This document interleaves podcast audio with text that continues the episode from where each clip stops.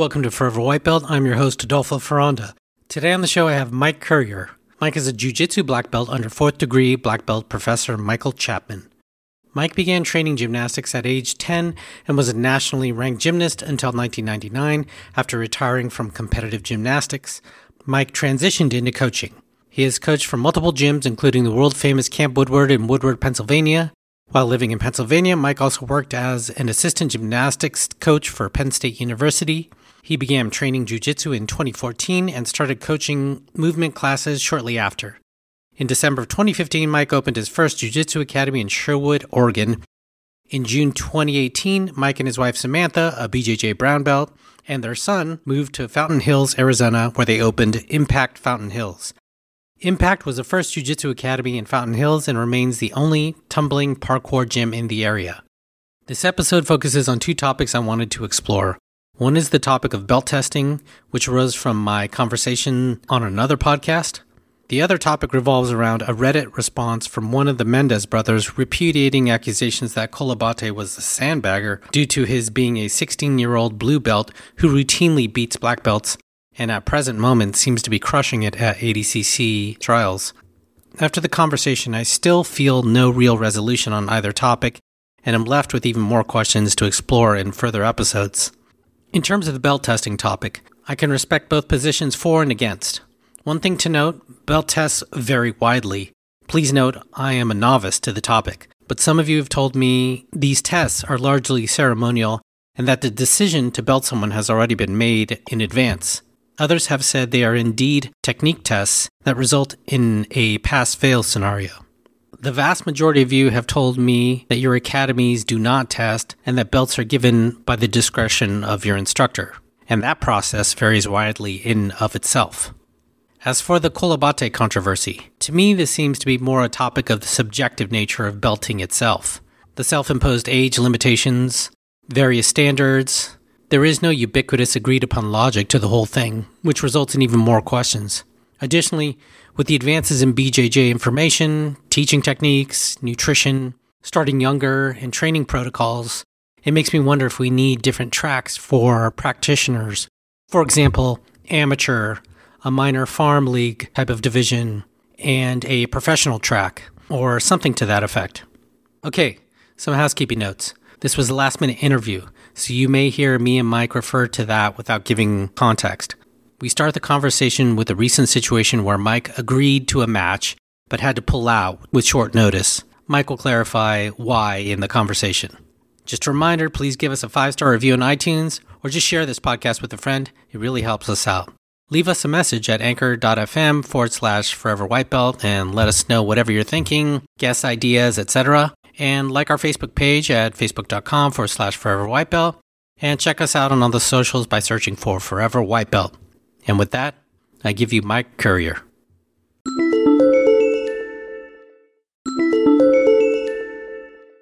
And we're back with our friend Michael Courier. I'm ready. Yes. Always down to be on. So, Mike, where have you been? This guy's life is crazy. yeah, you know, it's been a it's been a good year, man. It's been a really good year. I think I'm up to like nine countries this year for jiu-jitsu. So, you know, I was in Mexico earlier for combat jiu-jitsu. And then I did, what was that? I was in Germany and Amsterdam in July. And then I just got back from doing three seminars in Ireland, a couple days in Paris. So I'm back in Arizona for four weeks. And then I go to St. Bart's for another Globetrotters camp in the French West Indies. And then in starting in uh, right after Christmas, I'll go to Austria and I'll do Austria, Switzerland, Germany, Italy, France, and Spain. Wow, it's a good life. So recently you did have an event where you were invited to something last minute. It was kind of really weird. You had to cut a bunch of weight last minute. Can you recap that experience? What happened there? Yeah, you know, I think, uh, you know, I, am never one to talk bad about any promotion. I think that it, it's a very difficult job. I think that it's largely underappreciated how hard it is to manage grapplers. So to preface this, we had lots of meetings in the early stages of Submission Underground. And I was sat down with the matchmaker. We kind of had powwows talking about what direction we wanted the event to go in. And um, the matchmaker for Submission Underground, Heather Standing, she was doing mixed martial arts promotions primarily. This was her first kind of dive into grappling. And uh, one of the first things I said was, "You're to love this. Grapplers are so easygoing, and they're they're so much less ego than mixed martial arts." And that was me being extremely naive. And we kind of find out, you know, it's very challenging managing these guys. So Third Coast Grappling was here in town in Arizona. I got a message. I applied for the event. I got a message in Germany, I think, or in Paris on October 11th. It was a text message and it said, Hey, you know, do you want this guy at this weight? And I replied back and said, Yeah, I would love that match. Let's do it. Sign me up. And I heard nothing else from the guy. No confirmation, nothing, mm. like radio silence. And then I got home Tuesday evening of last week and went to bed. I slept for like 10 hours because I was jet lagged. And uh, I woke up and I had like five messages on Instagram saying, you know, good luck on your fight. It's going to be a good match. And I said, wait, wait, what, what, what match? And so I got the email, like the mass email that goes to all the subscribers, and it had the fight list. And I was on there against the person whom I've never interacted with. I had no knowledge of who this guy was. I was never offered a match with him. You know, and, and on top of that, after traveling, I was like 149 pounds, and the match was at 135. And oh, so man. I had two days to see if I was going to make, you know, cut the weight, see how I felt. You know, I have some lingering injuries that really usually get aggravated from flying. So I was talking with one of my coaches, uh, a great guy named Chad Lyman, and um, he said, "Why are you doing this? There is no pay. It's not even streamed on, you know, Fight Pass or or even not, not even Flow Grappling. You know, it's like a. Fight TV thing, which is fine. And, and, normally I would say yes, but he's like, you're going to try and cut all this weight and then go out there and and do a match, and you know, two days after landing, it just seems silly you know, mm. and it was really hard for me to say no. I, I, don't like to say no. Heck, you asked me. I was literally in the shower when I saw the message from you and uh, I say yes to everything. So here I am, you know. So uh, I don't like saying no to matches, but it, it, just wasn't the smart match to take. I have to look out for my best interest, and I did say yes to the match on Wednesday morning, and uh, we, you know, we we kind of agreed that the the weight could go up a little bit, and so I spent all day Wednesday in the sauna, and uh, you know, ultimately I just thought, you know, this is silly. Uh, there's mm-hmm. there's more matches to come. There's almost no benefit. The downside of the whole thing was Ron Henderson was my opponent. Uh, he's a mm-hmm. great guy out of California. I've seen him grapple before. I love the matchup. Ron was told seven days before I was told. And wow. so he was preparing for a match. And so, you know, I don't feel good about that at all. You know, mm-hmm. so I actually approached him at the event. He was one of the referees. And I approached him and just said, Hey man, like this is what happened. Unfortunately, he wasn't willing to hear it. He was kind of thinking I was just being scared and pulling out, you know. Sure, and so sure. Um, it is what it is. I, I I can never control how you feel about me. I can only know that I'm trying to do the best things I can do as a person. So Right. yeah, yeah. It, it's a very unfortunate situation. Did you end up going to? So you were at the event. I was at the event. Yeah, yeah. I ended up cornering uh, Anthony Burchak, and I had a bunch of friends who competed. So um, yeah, so I was there. I, I, paid, you know, I paid my my fee to get in, and my wife and I had a great time there. It was a great show. And of course, once I'm there, I'm thinking, man, I, I should just go. I should just go fight this guy, you know. But but that that's just me, you know. Like I love to grapple, and so yeah, yeah. Uh, but, but you know, got to be smart sometimes. Mike, there's a couple things I want to talk to you about, which are kind of intriguing me as of late. I had a discussion on another podcast. These guys had uh, come through a system where belt testing was a very normal and expected thing. I won't name the, the lineage or anything like that, just out of respect for them. I, I don't mean to speak ill or anything like that. But as soon as I started bringing up the topic of uh, belt promotion, they're all, okay, so how did your testing go? Did you do gauntlet? Did you do this? Did you do that? I was kind of taken aback because I've never known of an academy to do testing. I knew there were a few of them out there. What are your thoughts on belt testing in general? Yeah, we we actually within Impact we have one academy that does a pretty strict belt testing, and, and I hate it. I think it's just a complete wrong way to go. And I want every academy to do things their way. There, there should be variety, right? I think if you enjoy that style, that's fantastic. But personally, I think that it's my job as a professor to know everyone well enough to be able to belt them kind of on the on the site, you know. So like we had a discussion at my academy in Oregon. We were starting to get a lot of members. We had, you know, a lot of people. So I met with my my co-owner and we were talking and, and, and he was suggesting ways for us to better kind of keep track of everybody. Hmm. You know, and, and one of his ideas was maybe we should have the guys roll in front of like the security cameras and we can watch the roll back and we can kind of study them. And, and, and I hated that idea also. Hmm. You know, I thought that as I get more members, my job gets more difficult. And it's my hmm. job to rise to the occasion not to find loopholes, not, not to find easier ways to manage people. I put that burden back on me. And so when I think you're ready for a belt, it's 100% subjective. It's my opinion, and there is no paperwork behind it. We don't even announce it at my academy. And so we don't have like a, a belt promotion day. Just show up to class and it might happen that day. And we also never do more than one belt per day. And so if you get promoted, it's your day. It's 100% cool. dedicated like to that. you and the focus is on you because it's a big deal.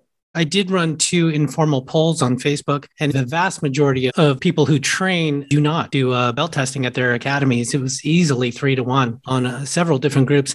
And it seems to have a history in like formal Eastern tradition. Also, the topic that some people are just not good testers in general. The other topic is when students roll with you, are you evaluating them? Should they be expecting that they should perform in a certain way? Yeah, I think that, you know, you mentioned some people are not good testers. Conversely, some people are great testers and not good at applying it, you know? So, and that's what I see happen often where you'll have a guy who hmm. he can, she can demonstrate 50 techniques perfectly, but he can't roll to save his life. There's no artistic ability behind it to put it all together and to find the transitions that that really make it work right so just saying hey here's a list of 50 techniques. I want you to perform them. I'm going to grade you an a through an f on them. If you get a 3.4 you are a blue belt you know? So it doesn't make sense to me. I think that it has to be the sum of all of your performances. And mm. so yeah every time i roll with one of my students uh, it's never it's never a fight right? I'm never sparring them.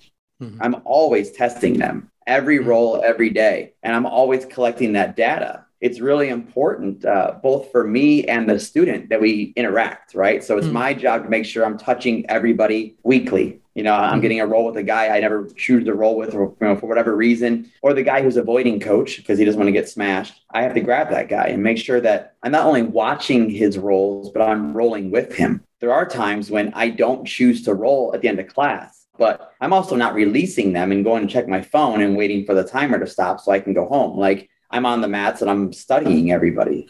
It's such an incredible responsibility that I have to really rise to the occasion and study these people and know them well. You know, I think when you look at traditional martial arts using a belt testing system like Taekwondo, I have to imagine, I don't know this, but I have to imagine that in the early time of karate and Taekwondo, there was no belt testing. It was your performance dictated your abilities, right? Mm-hmm. So we only go to a belt testing system when the needs of the class outweigh the abilities of the professor.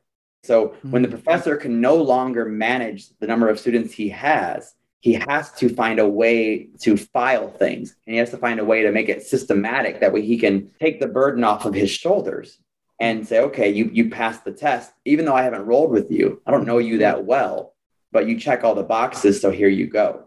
I think it falls in line with a lot of the watering down of jiu-jitsu. Hmm. you know a lot of these academies now one major academy they do your stripes based on attendance regardless of your performance. And that's hmm. crazy I got my black belt in just about six years. Had I had to follow a certain system, I may have been held back, even though my performance was warranting a belt. I may have been mm-hmm. held back because I hadn't checked all the boxes for time. And conversely, I never think you should be given a belt regardless of your time in the mats. You know, one thing I tell my guys all the time this whole adage of a black belt is a white belt who never quit is bogus. Like, if you're my student for 40 years and you're performing like a brown belt, you're going to stay a brown belt. Like I'm never going to hand a black belt out because you had time served. That dovetails quite nicely into the next topic I want to discuss. I was reading a lot of stuff on Reddit and a lot of things. I think was, I can't remember which Mendes brother it was, perhaps Guy, that was responding to a lot of the commentary of. I don't know if you're familiar with Cole Abate. He's a blue belt, 16 year old who's been just destroying, right? Just absolutely crushing everyone. He has to be a blue belt, right? My question is do we need, and then there are people calling him sandbagger. So I'm curious, your idea, your thoughts. Do we need like a professional division? Do we need to change the belt system for these type of things? And then additionally, it seems like kids now they're just they're so much better they're just so much better the sort of the level of normal has changed at different ages yeah i think that you know the one of the one of the nice things about no gi and you know 99% of professional grappling is no gi the belts are irrelevant right? You have a professional event. They rarely if ever say you have to be a black belt to compete. We've seen blue purple and brown belts do very well.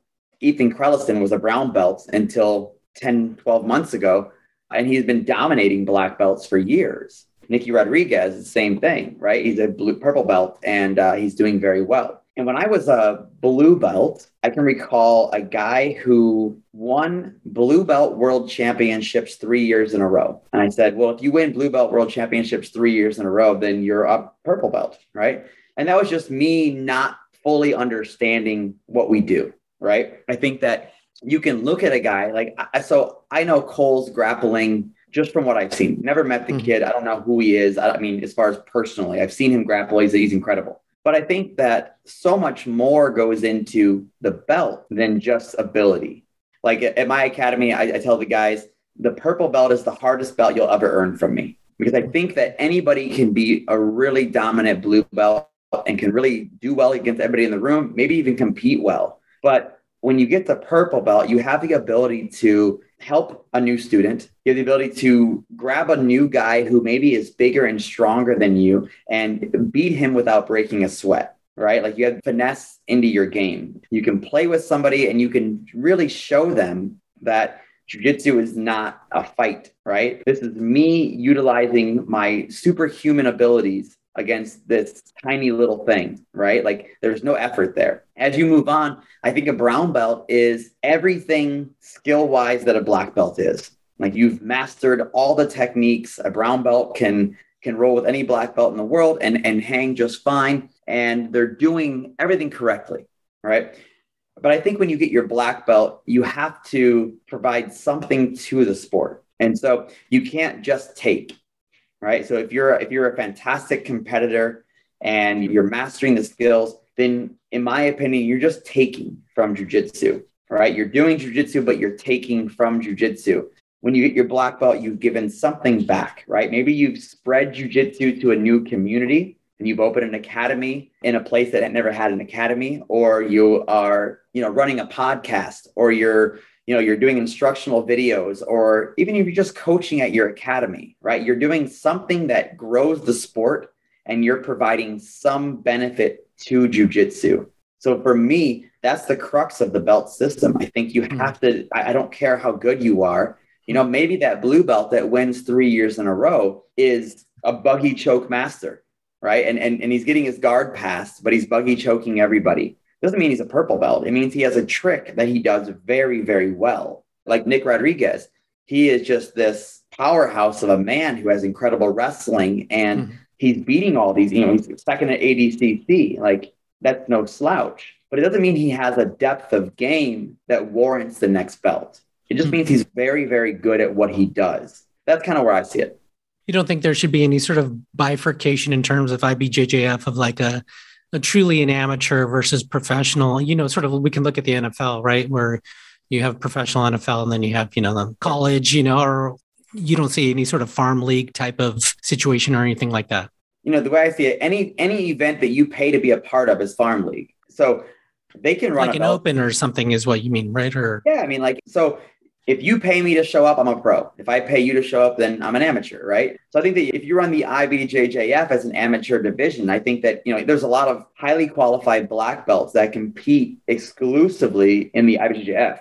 I don't think they would be in the top 50 against some of the pros out there, right? Mm-hmm. Like there's a clear divide, right? I think that obviously Cole is going to be a blue belt, but if Cole entered the, you know, the Iowa Open as a black belt, he'd win it I have no doubt in my mind about that. So it's like yeah. I'm completely okay with keeping the the minor leagues the minor leagues, but I think that just like you're going to have, you know, there's no belt system in the NBA, but there's clearly a separation between the best guys and even like the sixth man of the year. Like he's not going to be the all star, right? And like so there's a divide there, but they're still all pros. You know, if you take the sixth man of the year and you drop him into the farm leagues, he's a champion you know? So, yeah, I think that you have to look professional grappling as these are guys who are not necessarily demonstrating the whole of what the belts are supposed to be, but they are the best competitors. And I like that. So you're saying is we basically do have an unspoken sort of farm league built in to jujitsu, right? Yeah, sure. Hmm. Well, yeah, and I think that like you know I, I, follow you know obviously my Instagram page is all jitsu guys, and so um, it's always comical when you see a professional grappler enter grappling industries. He runs through these guys who are accountants and plumbers, and he's a professional grappler, and it's like I'm not saying they shouldn't do that, but it's always like okay, come on, of course he's going to go through and run through these guys, and a lot of them use it as kind of a warm up for a big event. I mean, I did that with Naga this year. I competed at Naga before Combat Worlds Hmm. And it was just like, hey, I, I, need to get some mat time before right. I go fight. But it is a different level of skill, you know? So yeah, I, I, think it should be different. And I like that. It leaves room for the the walk on, right? You, you hear yeah. about these like miracle NFL events where someone does the walk on yeah. on the field, right? And then there's like this guy comes out of nowhere. Yeah, which I love. I think that like that third coast grappling event from last weekend was called the Underdogs, you know, and it was uh, the main event was a, was a 16 man middleweight bracket. Eight of them were local kind of up and comers. Eight of them were pretty established competitors. And it gave that guy a chance to go out there and win the whole thing, you know. But I think what you saw was um, out of that first round, I think everybody who was supposed to win won, but it still gave him the chance. I mean, I was kind of viewed that way on jiu-jitsu overtime. You know, when I did overtime, I was brought in on like two days' notice, and I had never done an EBI event before uh, or any Bravo event before. And my first match was against Marcelo Cohen, who at the time was like the fifth ranked bantamweight in the world. And I beat him really quickly. And it was kind of like, you know, watching it back, the commentators were like, oh my God, that, that this shouldn't have happened. It didn't go down like it's supposed to go down. I was supposed to lose, and Marcelo goes on to the next round, you know? And so I love that. I mean, that that gave me an opportunity to go out there and say, hey, like I've been fighting guys who were at the bottom end of the league. Now, now I have a match against the guy who's one of the best in the world, you know, and, and I got to prove myself. And it was really cool to get that opportunity. Going back to the discussion about the kids or the topic of the kids and how just how damn good that they're getting now, it sort of reminds me of the Moore's Law type of thing, right? How everything sort of double X's every year, whatever the hell. It just does seem like there's been a hockey stick type of thing. And this is just sort of anecdotal observation here. And things are just changing so fast when you have so many kids that are so young being able to compete at such a, a high level now. Does the bar need to change or, or do we just go with it? Because there, there just seems to be such a huge gap in terms of age and skill now. I think, with all due respect to our forefathers, right? I think that if you put Kaynan Duarte against Rickson in his prime, I think Kaynan murders him. The game of jujitsu is so much more deep. The depth of techniques and the depth of skill.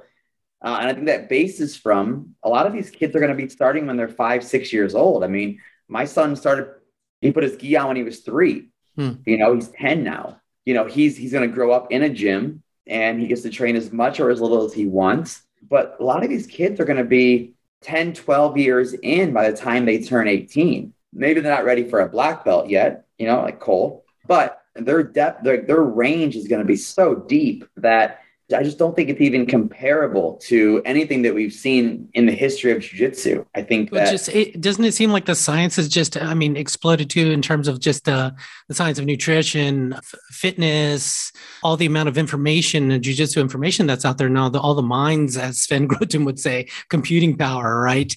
That's available now gives them such an advantage. Yeah, and I, and I think that there's just more thought going into everything, right? I mean, now we're starting to see guys who are taking this as a professional athlete approach, you know, and I think that as the money gets better for competitors, you'll see more professionals doing it. You know, Joe Rogan has talked about uh, the heavyweights in the UFC, right? You have these guys, these are guys who are 6'2, 265 or bigger. And if they were really amazing athletes, they would have played a traditional sport, mm-hmm. right? Like if you're that big, you can probably get into NFL, NBA, you know, something. You're you're a giant human who's fairly athletic. But the real athletes are doing that and they're not doing MMA. And so we're seeing a watered down version of what could be. And that, I think that's why you see these guys who are, you know, Derrick Lewis openly talked about not even liking MMA. He does, he's not a fan of it. He doesn't like training, rarely trains. You know, he's getting better now that he's kind of taking it more seriously, but you know, he's a guy who just walked around and was like, Hey, I can, I can slug people, you know? And yeah. so I think you, we saw that for a long time in jujitsu mm-hmm. where you have these guys who must have a day job. Like they can't support themselves off jujitsu and they're just training in the evenings. They're not giving it their all, and they were still winning world championships. I think with the advent of the professional league, you're seeing guys who are professional athletes. So it makes a big difference. You add that to the fact that some of these guys started 15 years ago at five years old, and now they're 20. And, and the sport is just going to keep getting more and more advanced. I think mm. that there's no end in sight. I was in Poland and, and uh, uh, Wim, Wim de Putter, a great guy out of the Netherlands. He was talking in one of his seminars. He, he was comparing jiu-jitsu to chess, not in a way of like move for move, but and, and not even in a way of like a strategy, but in the way that if you play checkers, you have X amount of total possible games you can play, you know, whatever a million games you can play. Well, with chess, everything moves differently. So you have trillions of possible games. And he says, okay, I have I have three ways my head can I can turn left and right. I can look up and I can look down. I can move my shoulders. I can twist my torso. I can do this, right? And you start figuring out how many different ways your body can move. And then you add a second person to that, right? And so the techniques are limitless. I mean, there, mm-hmm. there's infinite number of ways that we can implement new techniques. And so mm-hmm. it's only going to get deeper, I think. Michael, thanks so much for uh, exploring these topics with me, some uh, quick topics I wanted to pick your brain about. And where can we get more information about you, man? My biggest avenue is going to be my Instagram page, and it's just Michael Courier BJJ. I'm getting better about doing YouTube stuff. I'm getting more and more subscribers. So uh, I've got to give that the old college try and pump that up. But Instagram is the go to for me. Thanks so much for being on the show, man. Always, man. Always.